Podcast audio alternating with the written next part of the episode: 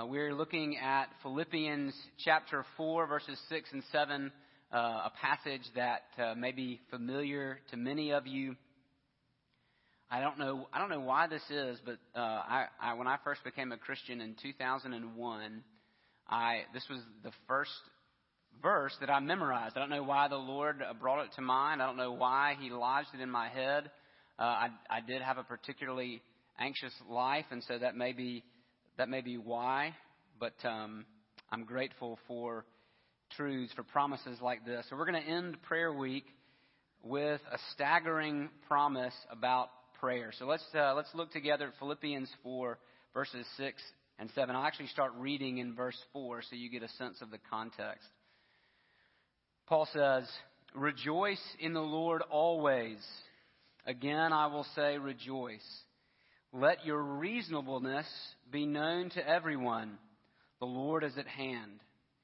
Do not be anxious about anything, but in everything, by prayer and supplication, with thanksgiving, let your request be made known to God. And the peace of God, which surpasses all understanding, will guard your hearts and your minds in Christ Jesus. Let's pray. Oh Lord, we are so grateful that you are a talking God, that you speak to us through your word. We pray this morning, Lord, that you would bless the reading and the hearing and now the preaching of your word, particularly as it applies to our prayers. Pray that after we are done today, that we would see that you are the worry crushing anxiety crushing God of peace. And that when we come to you, when we cast our cares upon you, Lord, you respond by giving us your peace. Would you bless this time? We ask it in Jesus' name. Amen. Hakuna Matata. What a wonderful phrase. If you recognize that line, that's a, that's a line from a song in the movie The Lion King. It means no worries for the rest of your days. It's our problem free philosophy. Um, Hakuna Matata, it's a, it's a Swahili phrase. It means no worries. Uh, if, if The Lion King is just one generation too soon for you, if you didn't see The Lion King, um, then maybe it would be helpful for you to think about Bobby McFerrin from 1988. Don't worry, be happy. All right, there's another song. And if your generation is even prior to that, I don't know. I don't have anything for you. Um, here's what uh, here's what we're going to see. We're going to talk about Hakuna Matata in just a second because I don't think that's what Paul's telling us to do. Um, prayer promises us superior peace in the face of all our worry, in the face of all our anxiety that when we pray, what God promises to do is actually do away with. He responds to our anxiety with His peace. And here's how we're going to look at that. First, we're going to see how anxiety erupts when we lose control. That the root of anxiety is actually a lack of control. That anxiety is a, is a, even a clinical disorder that deals with control. When we're out of control, we get anxious. And then we're going to see that prayer, what prayer does is it forces us to recognize that God is the one in control. What prayer does. That what we're saying when we pray is, Lord, I'm out of control. I'm acknowledging that I'm out of control. And it's actually a good thing that I'm out of control. And I rejoice that you are in control. And so that's what we're acknowledging. That's what we're doing when we pray. And that as we pray, peace is the result. That as we talk to God, as we bring to Him the things that we are most concerned about, that are actually, even in some cases, devastating us, peace is the result of that. We're going to walk through all of those things. But Paul begins in verse 6 by saying, Do not be anxious about anything. Now, listen, anxiety is real. Um, Anxiety Anxiety is the most common mental illness in the U.S. It is more di- it, it is more diagnosed and more prescribed than anything else. Maybe only with depression, it's kind of his ugly cousin that sometimes goes with it and sometimes doesn't. But if the numbers are right, then many of us wrestle with anxiety. I would actually argue that all of us wrestle with anxiety. Some of us are more prone to its biological effects than others. So anxiety is real. So when Paul says, don't be anxious about anything, there's part of me that wants to say, geez, Paul, lighten up. Right? That maybe you respond when Paul says, don't be anxious about anything, what you want to say is, you don't know me. You don't know that it's impossible for me to not worry. Paul has nothing to say to me here. Maybe we should back up for a second and talk about what anxiety is. Anxiety officially is a disorder of control. That when control is blocked from us or that when we cannot get control over something that we care about, we are anxious. And for many of us, if the numbers are right, this actually leads to physical consequences, physical side effects. Right? Biology, look, let's talk about biology and spirituality for just a second. Um, medical science would have you believe that the spiritual side is just kind of a figment of your imagination, and that's what, what's real is just the science of it. And then there are some in the religious camp who would say, no, no, no, science is really the figment. It's really, but the truth is in the spirituality. But actually, we are both spiritual and physical beings. That the spiritual reality of anxiety leads to the physical realities of anxiety. And again, some of us are more susceptible to that than others. Some of us worry more than others. And what we do when we worry, we worry about things that are out of our control. So OCD, obsessive compulsive disorder, falls under the umbrella of anxiety. It's over controlling. Because this area of my life is out of control, I will over control this part of my life. And then, right, PTSD, which some of you are familiar with, post traumatic stress disorder, also falls under the umbrella of anxiety because of trauma being out of control. The response is avoidance. Okay, that is that is PTSD. All of it falls underneath uh, the umbrella of anxiety. A panic attack. Some of you may have suffered from panic attacks. That is the brain saying, "I can't handle this much weight." So that's what anxiety is. Anxiety is real. Do, I do find it interesting that we, uh, that diagnoses and medication for anxiety have skyrocketed in the past 20 years. And while I, I'm not professional enough to speak to the cause, and in fact, most people, well, nobody really can speak to the causes. The causes, any professional would tell you the causes are pretty complex. But I do find it interesting that we are more secure than we have ever been we are wealthier than we have ever been. We are more comfortable than we have ever been. And yet, we are more anxious than we have ever been. And so clearly, anxiety does not correlate to our circumstances in life. Because if, if we were to look at our life circumstances compared to previous generations, on the whole, our circumstances are better. And yet, we are more anxious. Why is that? Paul says, Do not be anxious about anything. And in, all, and in, in light of everything I just said, we almost want to respond, Paul, you just don't get it. You just don't understand me. I can't not worry. So, what is Paul saying? Why does he say, don't be anxious about anything? Is Paul saying Hakuna Matata? Uh, if you're not familiar with the story of the Lion King, Simba is the main character. He watches his father die. Unbeknownst to him, it's actually his uncle's fault. His uncle is the one who kills his dad. This, if that, that's a, this is a Disney movie, by the way. Um, but Simba thinks it's his fault, and so he runs away. He runs away out into the wilderness uh, where he almost dies. He's found by a warthog and a meerkat named Timon and Pumbaa, and they tell him, Hakuna Matata, no worries.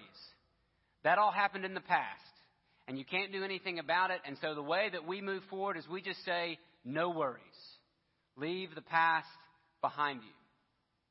Now that movie came out in 1994, and so I was I was 14 years old, and even at the age of 14, that philosophy of life seemed to ring a little bit hollow to me. And oddly, ironically, right, that song is probably the most popular song in the whole movie, but it actually doesn't fit the movie. Because Simba actually does have to go back. That, that he can't live no worries. He can't get away from his past. He actually has to go back and confront his past. And so you see that that philosophy doesn't even work in the story in which it's placed, and it certainly doesn't work in real life. Right? When I mean, there's a reason that Bobby McFerrin's song "Don't Worry, Be Happy" only has those four words in it. The rest of it's just whistling because it can't actually deal with the reality of life. It can't, like, don't worry, be happy will not get you through just about anything. That's called the power of positive thinking.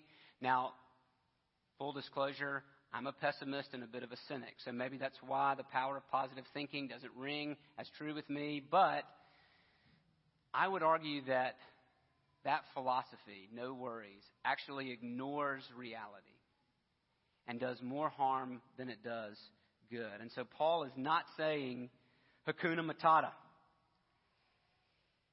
He is saying, don't be anxious for anything. And so Paul is acknowledging the reality of anxiety. He's saying, you are worried. You are anxious. It is real.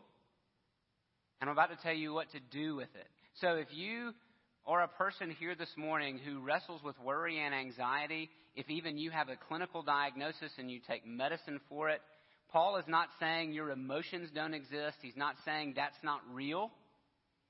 But he is saying there is a deeper underlying cause to your anxiety that must be addressed. Medicine helps some.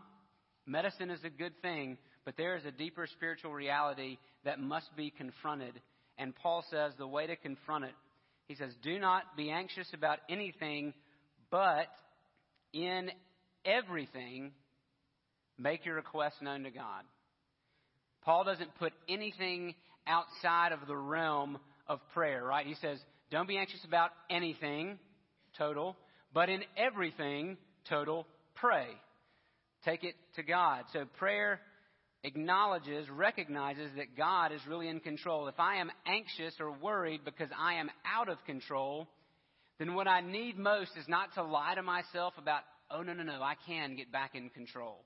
What I need most is to acknowledge that no, I, that's true. I am out of control, but I don't have to worry because somebody better than me is in control. Let's look at a couple of passages that talk about prayer and anxiety. Matthew chapter 6, Jesus spent some time talking about this. Matthew chapter 6, 25 through 34. Jesus says this Therefore, I tell you, don't be anxious. There's that same word. Don't be anxious about your life, what you will eat or what you will drink, nor about your body, what you will put on. Isn't life more than food, and the body more than clothing? Look at the birds of the air. They neither sow nor reap nor gather into barns, and yet your heavenly Father feeds them. Are they, are you not of more value than they? And which of you, by being anxious, which of you, by worrying, can add a single hour to his span of life? And why are you anxious about clothing? Consider the lilies of the field. They neither, how they grow. They neither toil nor spin. Yet I tell you, even Solomon in all his glory was not arrayed like one of these.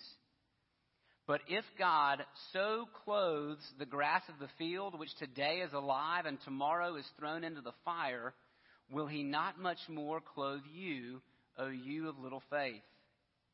Therefore, do not be anxious, saying, What shall we eat, or what shall we drink, or what shall we wear?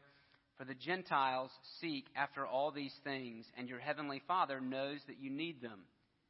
But seek first the kingdom of God and his righteousness, and all these things will be added to you. The first thing that Jesus is saying about prayer and the, one of the reasons that prayer deals with our anxiety is because prayer is seeking something better. That's what Jesus is telling us to do. He's telling us to seek something better. I want you to think about this for a second. The people that Jesus was talking to put more work, and this applies not just not just to me who can go to the store and run to the grocery store, et cetera, et cetera, but even people who grow their own food. The people in Jesus' day spent more effort in clothing themselves and eating than any of us will ever spend. I mean, you could argue that the majority of their day's time was spent just putting food on the table. And then they had to be clothed in order to do that. In order to work and get food on the table, they had to also make their clothes. They didn't, right? They didn't have the option of running up to Alabaster and saying, "Okay, do I want to go to Walmart, Target, Kohl's, or J.C. Penney? Which where, where, I need a shirt. Which one of those am I going to go to?" Right? They pretty much just had ah shirt, just one. Okay, and Jesus was able to look at them and say, "Don't be anxious about it." This thing that consumes most of your reality, don't be anxious about it. Now, was he telling them to not work? Was he telling them to not eat? Was he saying, listen, all you're going to need to do is go into your house and just start praying, and food and clothing will appear? No, of course not. But what he is saying is adjust your priorities. He says, The Gentiles strive after these things. The, the people who don't know me, they run to and fro, so busy, so worried about where the next meal is going to come from, where the next bit of clothing is going to come from. And Jesus is saying, That's important, but it's not most important. A pastor once told me that the good is the greatest enemy of the best that we will often pursue just what is good and totally leave off the best. And what Jesus is saying in that passage is seek the best, and the good will come. Seek the best, and the good will come. Seek first God's kingdom and his righteousness. How do we do that? Well, just a few verses prior to that, Jesus taught us how to pray. We looked at that prayer last week. The first part of that prayer was, Hallow your name, may your kingdom come, may your will be done. Jesus says, Seek first the kingdom. How do we do that? We pray. We pray that God would cause us to seek first his kingdom so that our anxieties would be quenched on something better. That we wouldn't worry over what's important and what's good. Food and clothing is necessary. Nobody's arguing that it's not. And yet, Jesus frees us by saying we don't have to worry about it. So, prayer first is seeking something better. Second, prayer is standing on something stronger. Go to Romans chapter 8, if you've got a Bible. Romans chapter 8. This is, this is Paul's answer to when life circumstances don't seem to be turning out the way you want them to. In fact, Paul is talking to people who are being persecuted or who very soon will be persecuted for their faith. So they, they are about to undergo a severe trial. Some of their friends may already have been arrested. Odds are they will lose their material wealth. Their lives will be threatened. And here is what Paul says in Romans 8:31. He says, What then shall we say to these things? If God is for us, who can be against us? He who did not spare his own son, but gave him up for us all, how will he not also with him graciously give us all things? Who shall bring any charge against God's elect? It's God who justifies. Who is to condemn? Christ Jesus is the one who died, more than that, who is raised, who is at the right hand of God who indeed is praying for us. Who shall separate us from the love of Christ? Shall tribulation or distress or persecution or famine or nakedness or danger or sword? As it is written, For your sake we are being killed all the day long. We are regarded as sheep to be slaughtered. No, in all these things we are more than conquerors through him who loved us. For I am sure that neither death nor life, nor angels nor rulers, nor things present, nor things to come, nor powers, nor height, nor depth, nor anything else in all creation will be able to separate us from the love of God in Christ Jesus our Lord. Prayer stands on something stronger. We acknowledge in fact, what we're acknowledging in prayer is that we are too weak, that we are too small, that we are too little to handle what life is going to throw at us, and so we pray. We don't worry, we pray because we have something stronger to stand on, namely God's promise. And there's one final thing prayer throws our worries on loving shoulders. In 1 Peter chapter 5, Peter says this Cast all your worries on him because he cares for you. Cast all your anxieties, it's the same word, cast all your anxieties on him because he cares for you. The picture there, right? I mean, if you're if you've been anxious, if you've been worried, you know what that feels like. You know how it feels like a ton of bricks on your shoulders.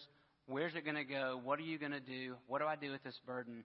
And what Peter says is you carry it into the Father's presence and you throw it off your shoulders onto His.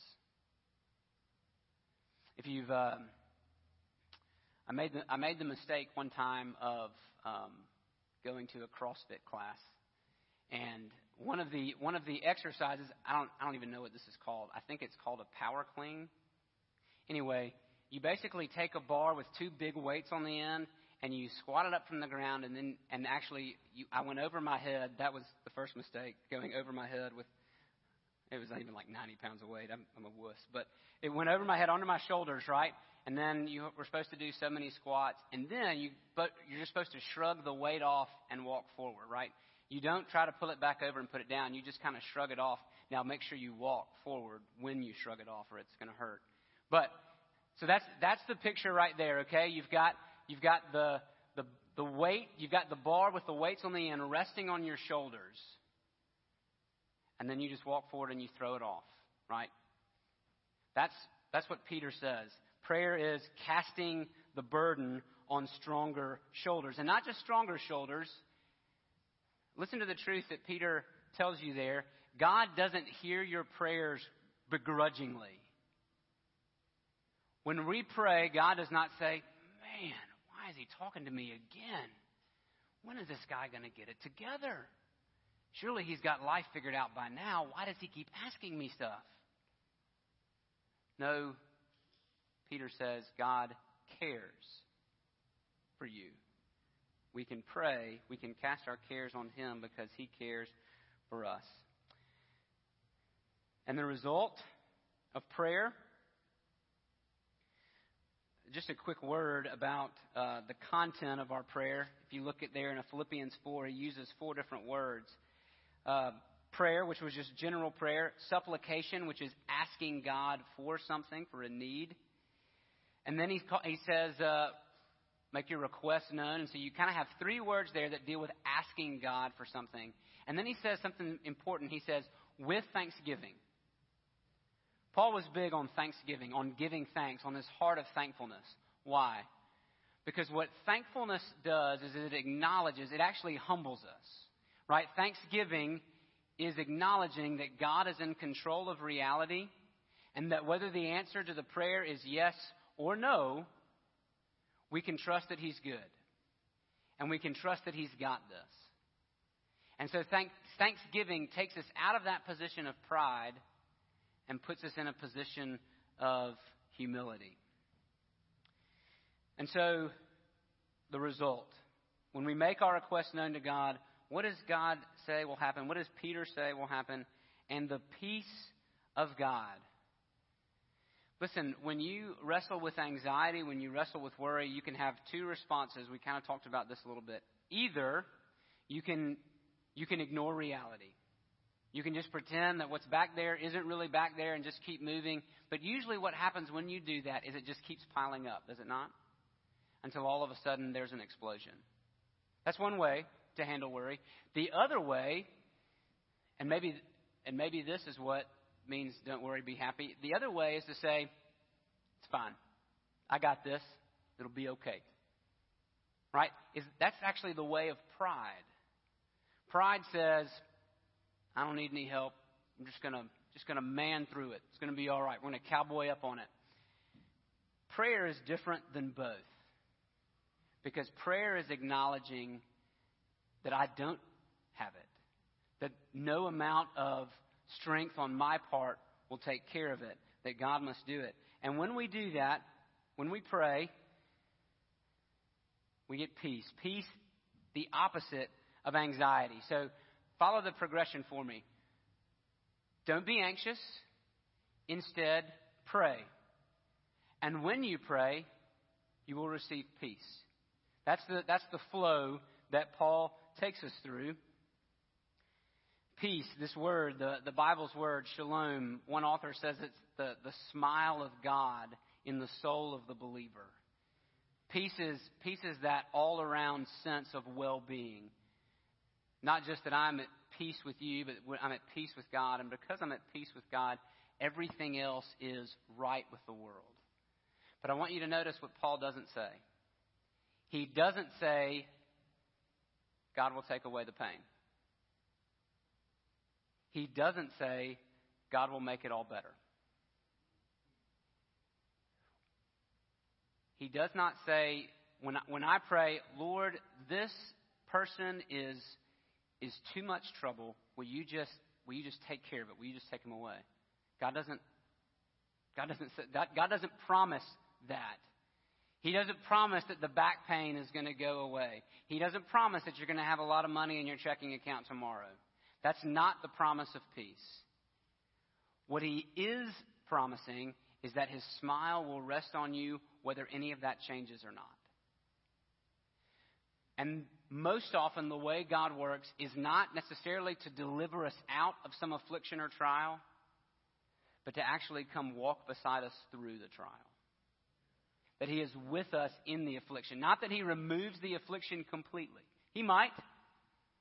We have many testimonies of God's healing and favor in that way. But that's not the promise. The promise is peace. The promise is God's sense of well being with me, whether good or bad. Paul goes on to say in just a few verses verse 11 of chapter 4 Not that I'm speaking of being in need, for I have learned in whatever situation I am to be content. I know how to be brought low, and I know how to abound. In any and every circumstance, I have learned the secret of facing plenty and hunger, abundance and need. I can do all things through him who strengthens me. There's a man who understands God's peace. Paul says God's peace surpasses all understanding. What he means by that is that this peace is unfathomable. It doesn't always make sense. You would look at the, at the lives of many Christians, particularly in Paul's day, and you could and you would look at their lives, you would see that they were either being tortured or they were being killed or even just that they were being imprisoned. You could look at Paul's life. The man the man sang hymns in prison at night. He's been arrested for the faith. Um, no, no idea what's going to happen to him, and he and his buddies are just singing in the jail cell. Either he's crazy or he has something unfathomable. And people probably thought he was crazy. Right? God's peace surpasses our understanding. It is deep. It is a deep well. And God's peace guards us. Philippi, the, the the church that Paul was writing to in this letter, the city of Philippi had a Roman garrison, so they were used to seeing Roman soldiers around. They understood what it meant to have their city guarded. Paul's saying that what, guard, what guards the believer is not a well trained army or a well armored soldier. Our security and well being do not rest in military might. Our security, because if they do, you're a step away from anxiety. And that's really where most of us live. I mean, I, I think the struggle point for most of us in this is that we are resting our well being in things that cannot provide it. Yes, we've got all the right insurances. Yes, we've got a well. Let me ask you if you're over, if you are over the age of 50, how did 2008 affect your portfolio? Was there a little bit of how, does how would the loss of a job right now affect your sense of well-being? Paul is saying that the reason we're anxious most of the time, I'm not trying to denigrate clinical anxiety or depression. The reason that we're anxious is because we are resting in things that we cannot control, and when those things are taken away or when they are jeopardized, we flip. Conversely, Paul is saying that when we pray, something altogether different happens. That whether my investments take a hit, even whether I lose my job or not, that I can know, and I'm not saying that this is easy, this is why it's unfathomable, that I can know the peace and well being of God. That I am protected not by a man with a sword or a man with a gun, but that I am protected by the Almighty Creator Himself who allows me to call Him Father. That's what we have in prayer. That's why Paul that's why Paul can say, Don't be anxious in anything, but in everything, pray.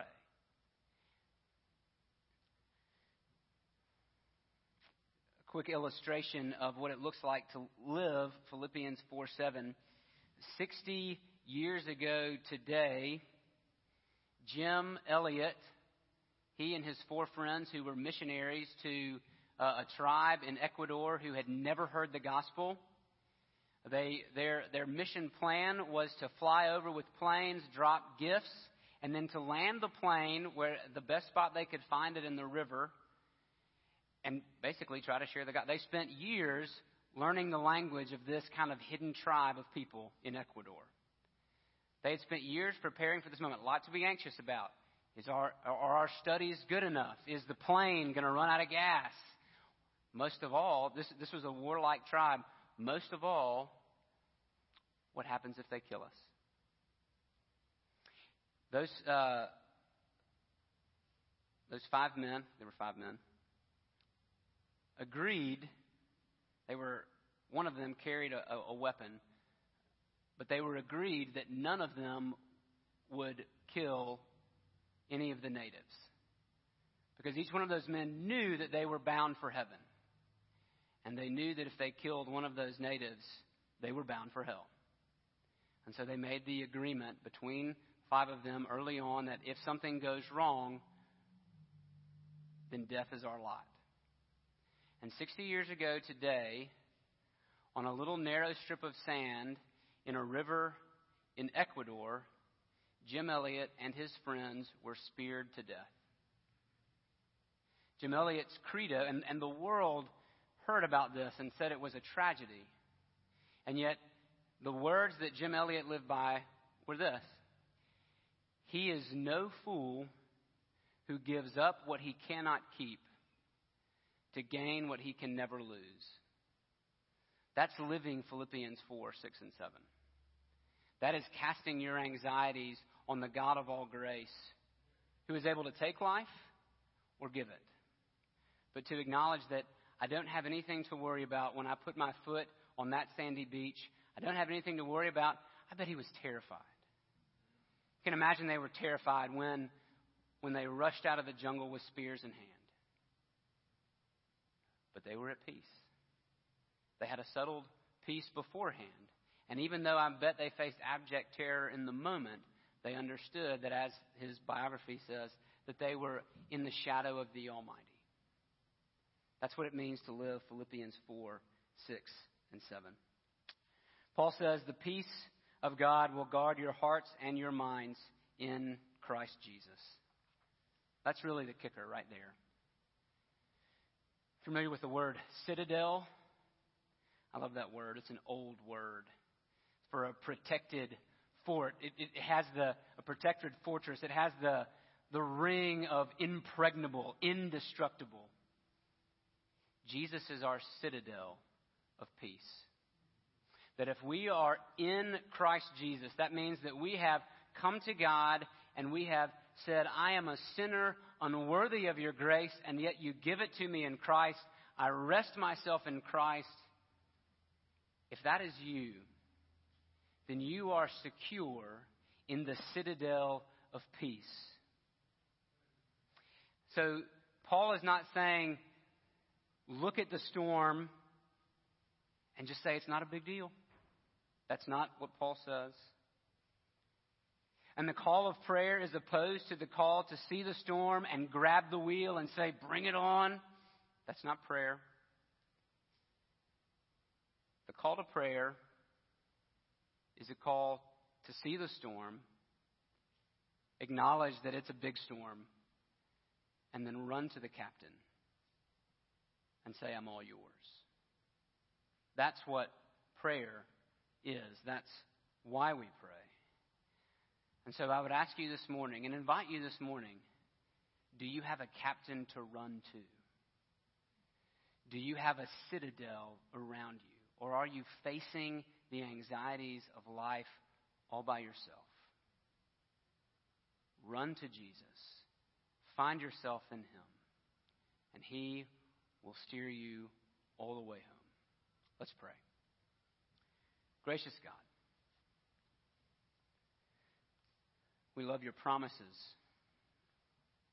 God, I confess, I, I, I strive for peace.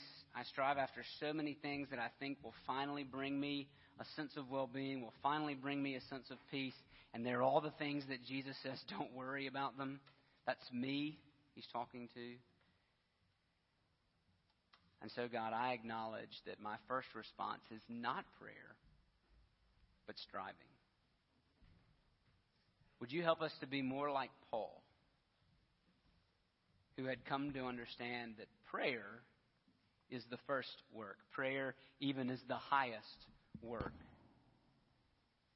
That in prayer we run into the citadel and we grab hold of the robe of Jesus, who invites us into the throne room and says, Don't worry. Have my peace. Let's go.